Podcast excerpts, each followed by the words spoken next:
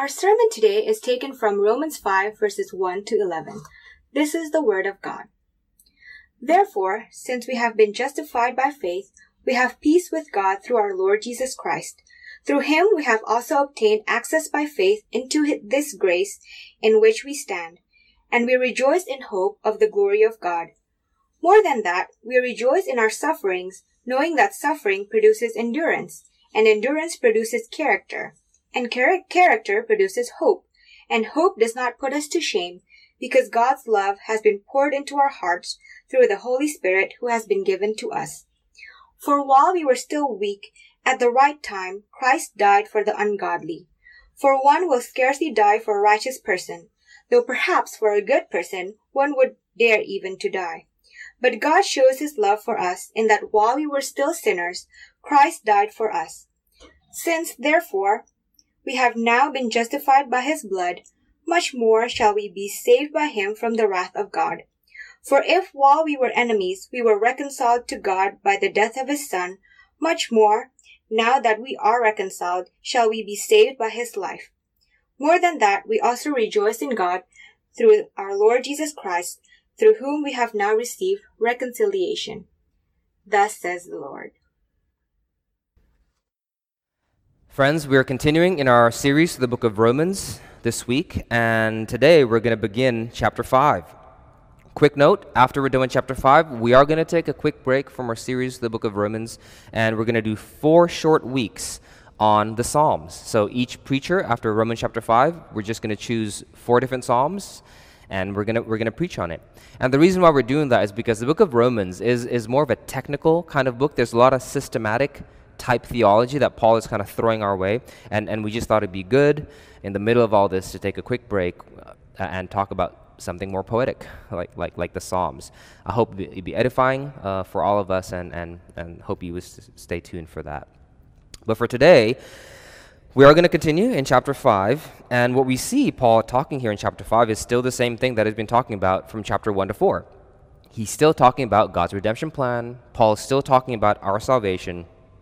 But the difference is, if in chapter one to four, Paul is talking about our salvation more from a bird's eye kind of view, right? Uh, more talking about how God saves us through Christ alone and how God saves us through faith alone.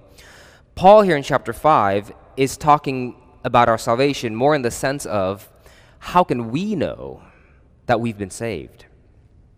H- how can we know that we've accepted Christ as Lord and Savior? How can how can you tell? You know, is it is it that you said a prayer one day? Is is that how you can tell, or is there is there more to it? Now, many Christians, I think, would agree that there is more to it, right? And and many would rightly say, if you're saved or if you're truly born again, the fruit, the evidence of that salvation is that you're going to start obeying God's commands, right? The obedience, uh, uh, your obedience is a fruit of, of your salvation, and that is absolutely true. Jesus says that in John chapter fifteen. James, the book of James says that, right? What does he say? Um, faith without works is dead. Not, not meaning that you're saved by faith in Christ plus your good works. No, what James is saying there is that if you truly are saved, if you truly are born again, you will then produce good works. That is the evidence of, of salvation. And that's absolutely true. However, that, that's not Paul's particular angle here. Paul here in, in Romans chapter five is claiming that the evidence of salvation is apparent not just in your external actions, but also in your internal dispositions. Look at the passage again. Look at the kinds of words that Paul is using here. He's using words like, you will have hope, joy, endurance in suffering, peace in trials. What Paul is saying is that, yeah, that the presence of external good works, yes, that is evidence of salvation, but the presence of joy internally, the presence of hope and peace in your hearts, th- those are also evidences of your salvation. So, so let's get to it. How can you know? Paul claims, how can you know that when you accepted Jesus Christ as Lord and Savior, you weren't just doing it for mom and dad?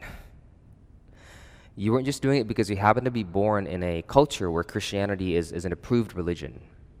How can you know that it's genuine and real? Well, three things. One, you can know because your future hope will be so strong that it'll change the way you think of suffering today as you emotively sense God's gift in the past. You, you can know that you are truly born again, saved in Christ, um, if your future hope is so strong that it changes the way you think about suffering today as you emotively sense God's gift in the past. All right, let, let's get to it. Point number one, your future hope will be strong. So I had this uh, this seminary professor uh, in seminary who loved to make his point sound louder by wording it in such a way that it sounded borderline heretical. that, that's just the kind of guy he was, okay? So if you're falling asleep in class, you would hear him say something and you just kind of perk up. You say, what did he just say? And and I guess it worked, because there's this one thing that he said that, that stuck to me until today. As he was explaining the gospel, he, he asked the class one simple question. He goes, why did Jesus Christ die on the cross? You know, and of course, a class full of seminarians, feeling pretty confident about themselves, said, nah, we got this, and we raised our hands, and he asked us, why did Jesus Christ die on the cross? And we answered, Jesus Christ died on the cross to forgive us from our sins. And immediately, as if he was kind of fishing for that answer, immediately he said, nope, wrong. And we all looked around and, you know, asked ourselves, what do you mean wrong? That that's Bible one oh one. Jesus Christ died on the cross for our sins. He said, nope, wrong. And, you know, now that he's got our attention, he gave us the right answer. He said, Jesus Christ died on the cross to reconcile you to the Father. The forgiveness of your sins is not the end goal, he explains. It's only a necessary step so that you may be reconciled to the Father. And of course, you know, we kind of looked at each other, and some of us even rolled our eyes, whispering, you know, okay, you you, you got me there. Because it does kind of sound like theological hair-splitting, right? An unnecessary detail to talk about. But, but I think it's a pretty significant detail, actually. It clarifies a lot of things.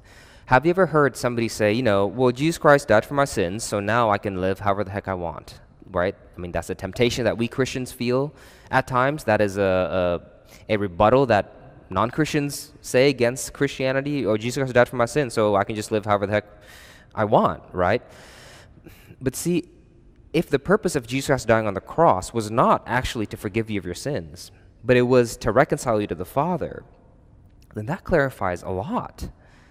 Because then, no, you can't just live however the heck you want.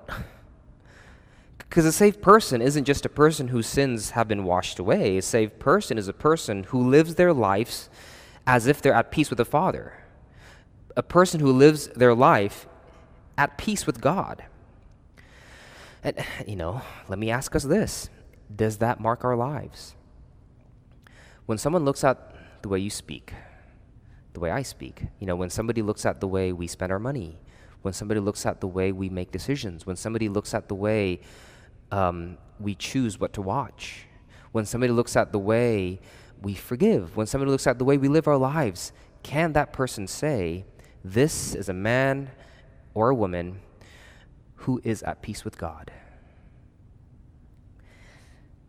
Can they say that? It, it's not theological hair splitting, hair, hair splitting. It has huge implications. And that's what Paul is trying to explain to us here in verse one. Let me read verse one to you. Therefore, since we have been justified by faith, we have peace with God through our Lord Jesus Christ. See, the end goal of the cross is not that we may be justified or forgiven. The end goal of the cross is that we may have peace with God. Now, how long does this peace last is the next thing Paul talks about. Until we make our next mistake, until we fall into our next sin? No, look at verse two. Through him, we have also obtained access by faith into this grace in which we stand, and we rejoice in hope of the glory of God. What does that mean, in hope of the glory of God? The, the glory of God refers to the state that the believer will be in at the end of this whole thing, right? It is our salvation fully accomplished when we see God face to face in glory, in perfection. Okay, let me, let me read you one verse that hopefully can, can clarify this concept. Romans eight, chapter thirty. Romans eight, chapter thirty gives us a chronological order of salvation.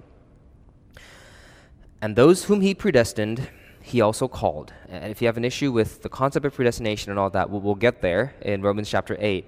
But for now, let me just let me just read the verse. And those whom he predestined, he also called. And those whom he called, he also justified. And those whom he justified, he also glorified. That's the end, when we see God face to face in glory. Here are the steps, if you would, to God's salvation process. He predestines, he calls, he justifies, he glorifies. But there's one important thing I want to point out from the verse we just read from Romans eight, chapter thirty. It's really important detail. Paul doesn't describe this order of salvation as if there are separate blessings that God gives to a sinner at separate times dependent upon external circumstances. It, it's not. Look at it again. I think hopefully it'll be clear. Paul doesn't say, and those whom he predestined, he might call, and those whom he called, he maybe will justify, and those whom he justified, he perhaps will glorify. No. To God, It's, it's a done deal. It's a whole packet. How do we see that? Look at how God uses the, the past tense to describe the order of salvation. And those whom he predestined, he also called. And those whom he called, he also justified, as if it's already done. And those whom he justified, he also glorified, as if it's already happened. In God's mind, it's as good as already have happened. See, from our perspective, because we are creatures that exist under the concept of time, we can't help but view our salvation as small packets of grace that God gives chronologically.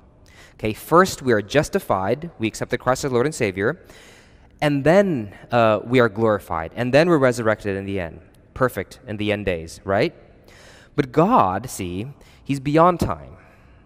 Our salvation is not small packets of grace given chronologically to him. It's one huge packet of grace showered upon us decisively from beginning to end by him who is love himself. For God, you see, our justification, our salvation in Christ, that's just our future glorification beginning. And our future glorification, when we see him in the end of all this, perfect, that's just our justification completed. Salvation to God is one big packet of grace. When Jesus Christ said, "It is finished," he wasn't trying to be poetic. It's finished. He meant it. And that's why verse two says, we rejoice. In what? Not in the potential of salvation, but in the assurance of salvation. We rejoice in the hope of the glory of God. Hope here is not this uncertain thing in the Bible. Hope here is a certain thing that will happen in the future that has not yet come. You see, this is a completely different way of viewing joy. See, when, when we often talk about joy, at least when I talk about joy, often what we mean is the absence of worry. Joy is the absence of worry. That's what produces joy. And, and Paul is saying here, no, no. The absence of worry is not what produces joy. It's the presence of assurance. That's what gives us joy, okay? Imagine you're watching your favorite sports team play uh, in the World Cup finals, or if you're an N B A fan, the championship, right? And it, this is it. This is the end. And your favorite team is playing, and before tip-off or before kickoff, you know, you're still hopeful. You still have joy in your heart. Why? Because there's no reason to worry yet. The score is still zero zero.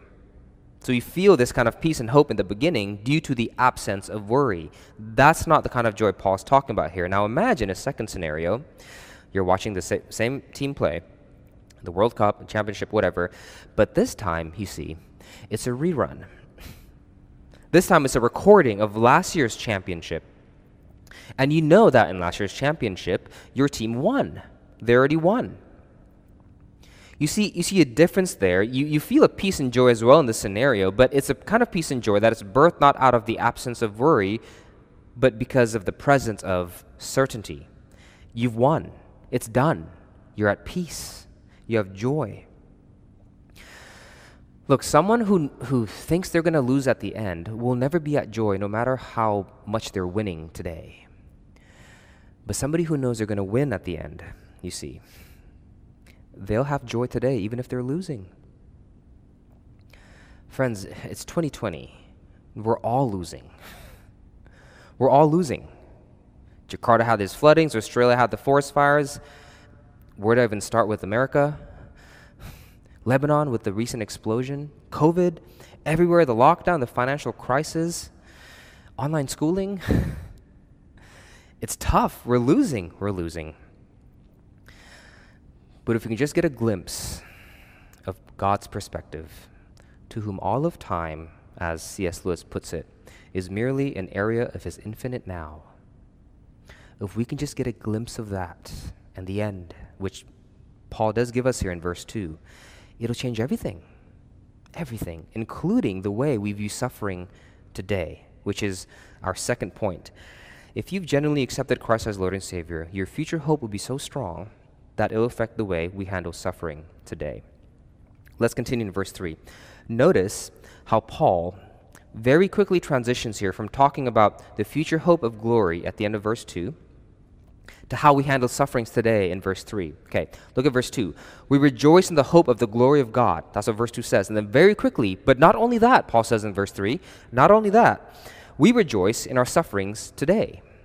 What Paul is saying here is that future hope is not yet true future hope unless it has also become real current power.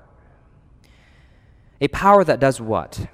That takes all of our sufferings away? No.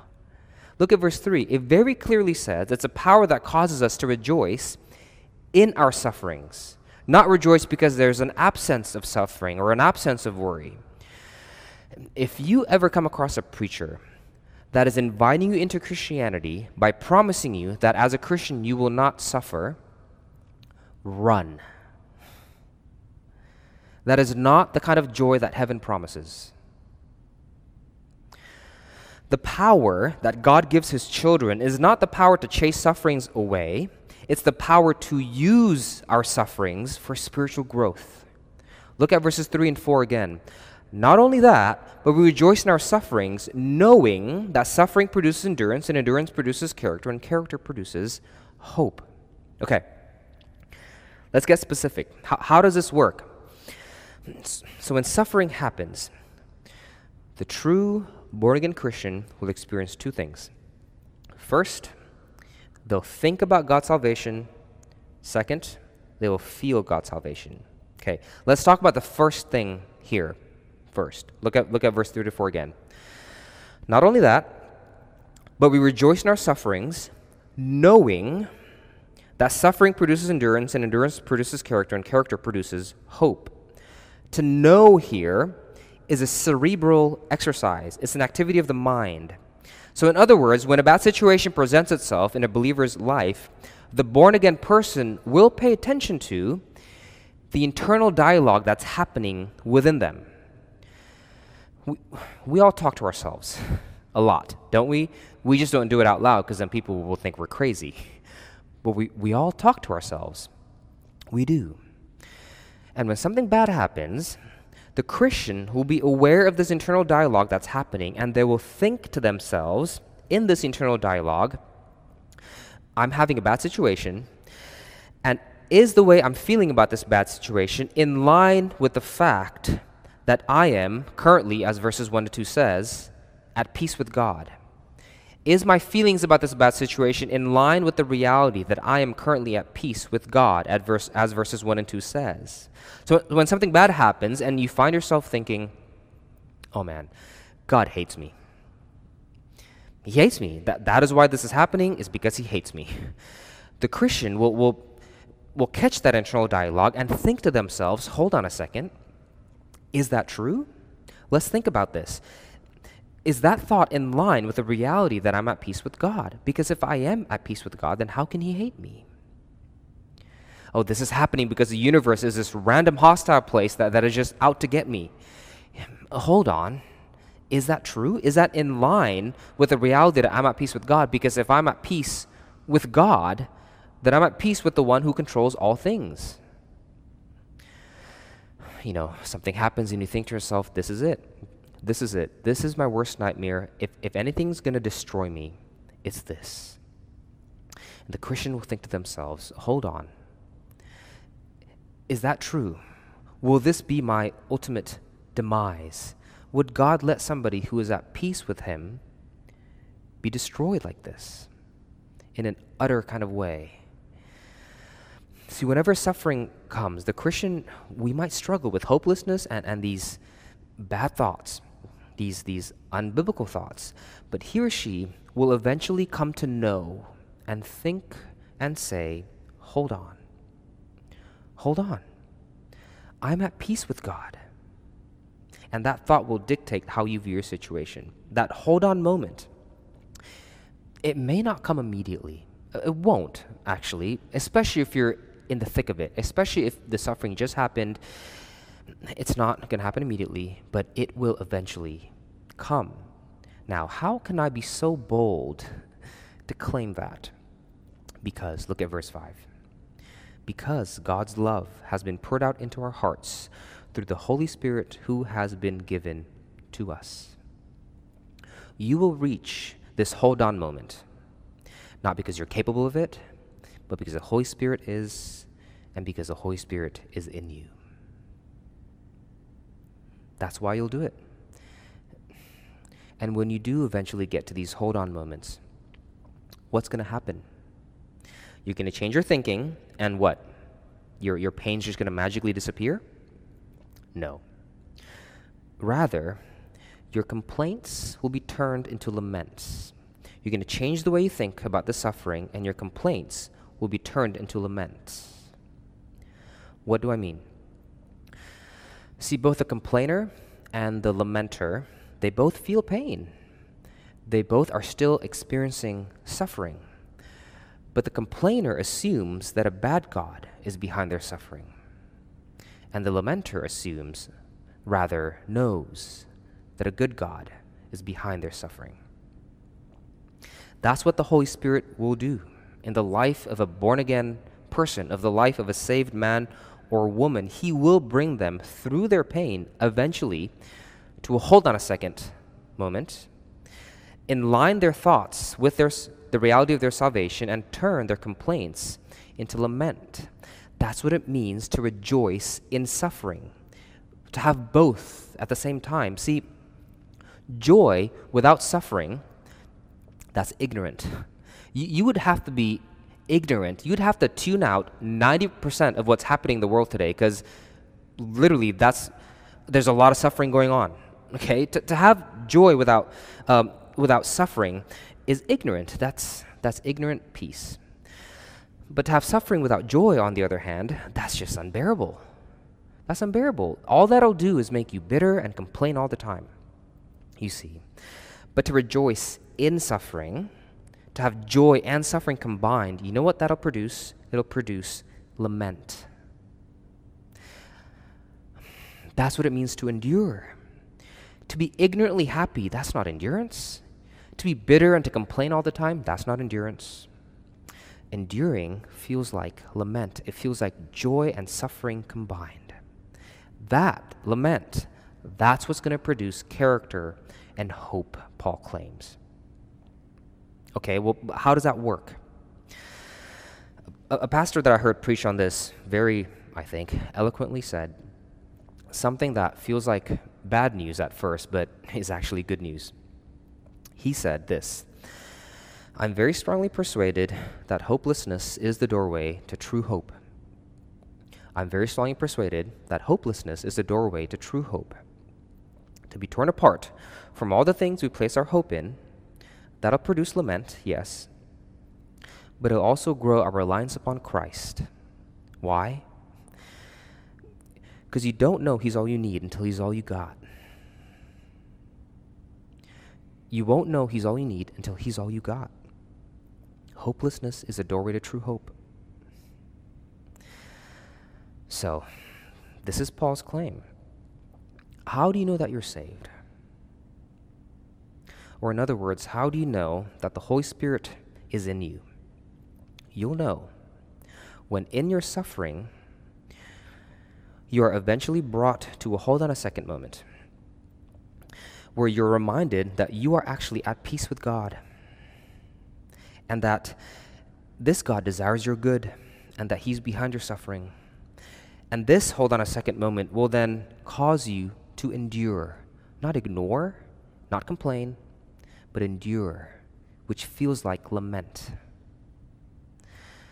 And in the process of that lament, your character and your hope will be made stronger. Because when everything else is ripped out of your hands, you'll see just how sufficient Christ is. Because you don't really know he's all you need until he's all you got. That's one of the signs of a true believer. The Holy Spirit will lead your mind to that point.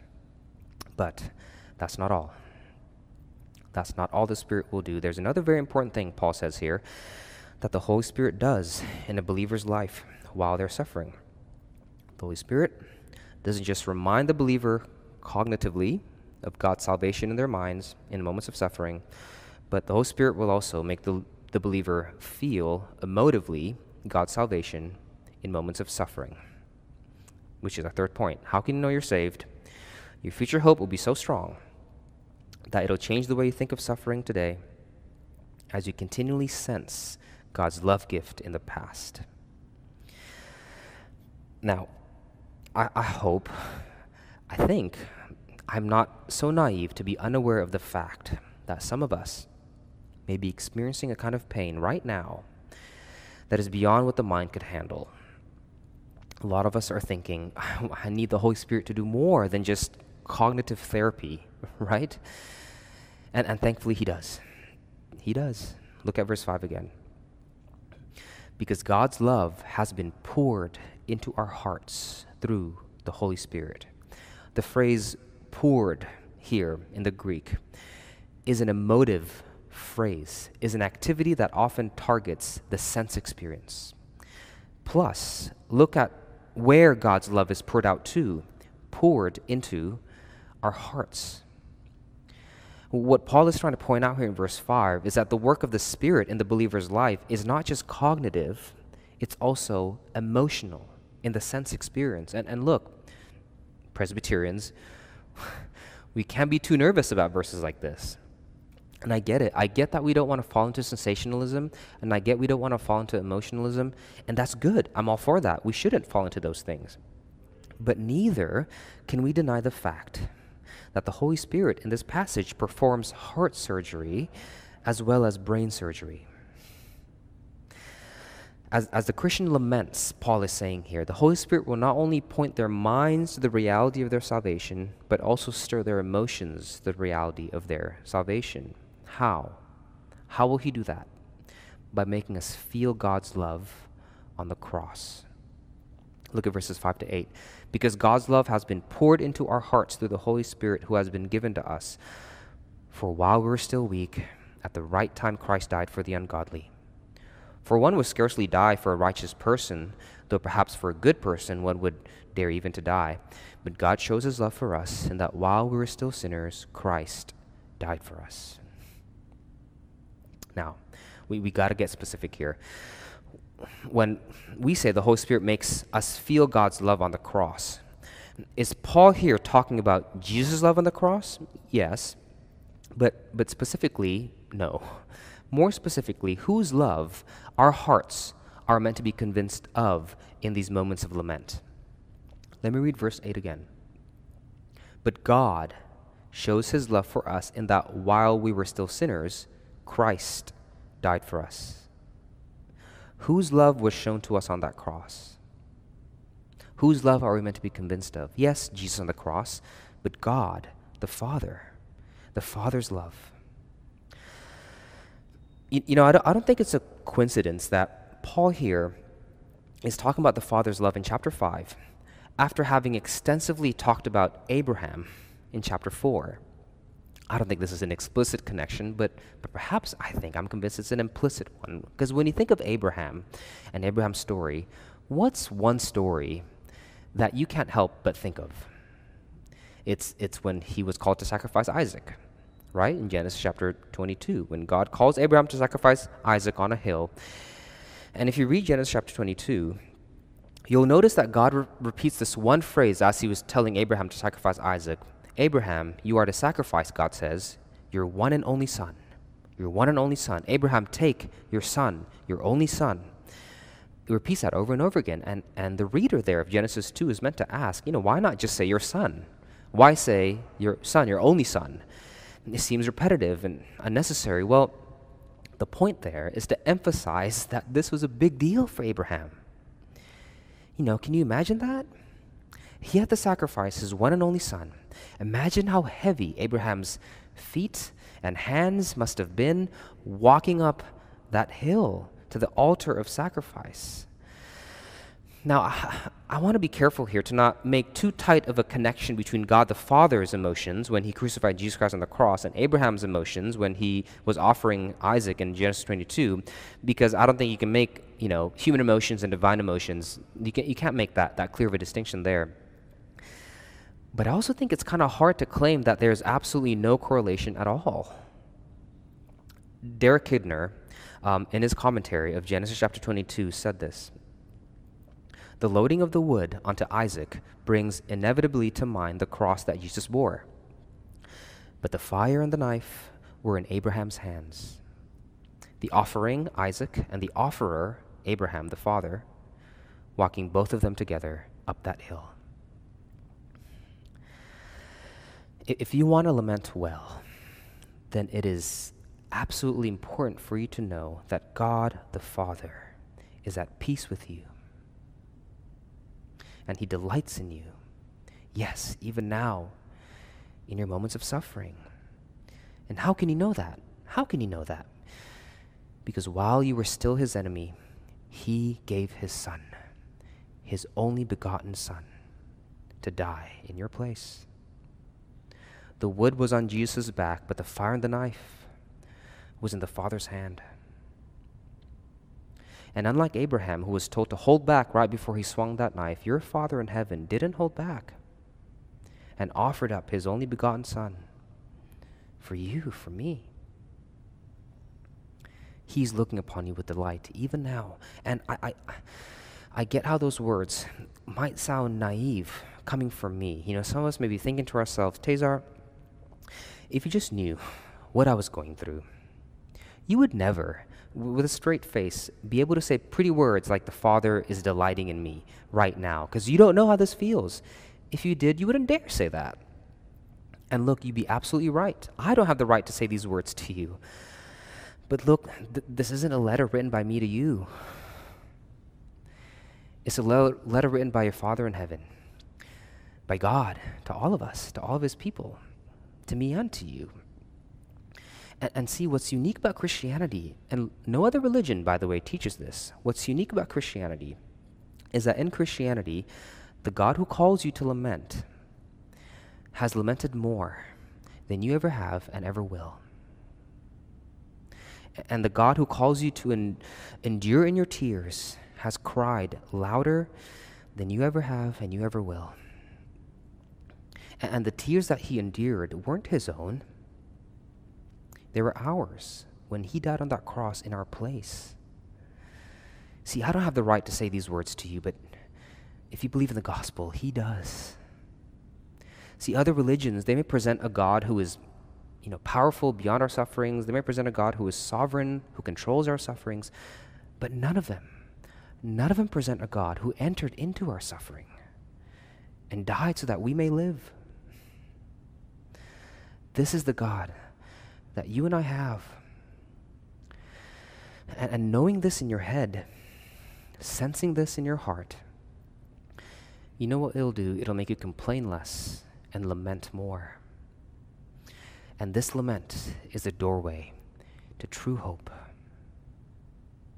And this hope will then cause you to endure more and more until you see him face to face. So let's let's summarize. How do you know that you're born again? How do you know that you have the Holy Spirit in you? Is that in your moments of suffering, you'll be reminded in your head of your salvation, and you'll be reminded emotively in your heart of your salvation.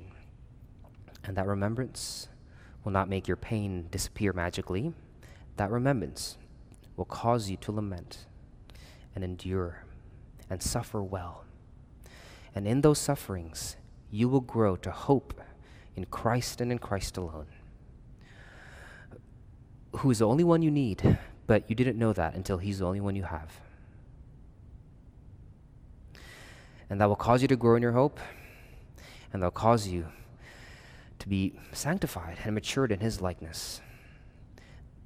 And you'll repeat this process until you see him again, this triune God, face to face. And you'll praise him eternally for not only being the one who authored your salvation, but also being the one who brought you safely home to the end. He called you, he is sustaining you, and he will bring you home. That's how you know you're born again. And I pray that this robust future hope and this robust current power that our salvation brings us will become real, will become vivid in all of our hearts, to the praise of God the Father, God the Son, and God the Spirit. Let's pray.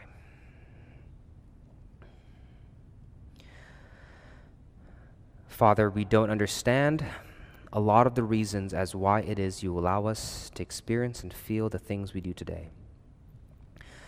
Why the things you rob us of, or rather the things you take away from us, that feels like robbery, but is really not. It feels so painful that it causes us to be tempted to wave our fists to the heavens. We don't get it, we don't understand. But I pray that as your Spirit works graciously in our hearts, we would be um, moved from waving our fists to bending down on our knees. We would be moved from complaint to lament, and that we would truly endure as joy and suffering meet. And think of you, and think of our salvation, and as the Spirit does that both in our heads and emotively in our hearts, we would be pruned from whatever other hopes we have put our minds and our hearts in apart from Christ, and that we would grow in greater hope of the future glory we are to see, and that we are to grow in a current joy, even in our suffering today. This is a power that our minds and our hearts cannot prompt up by itself, and we need, Father, the grace of your Spirit to make clear the love of your Son. That is the only way we'll endure. Give that to us, Father, we pray. In Jesus' name we pray. Amen.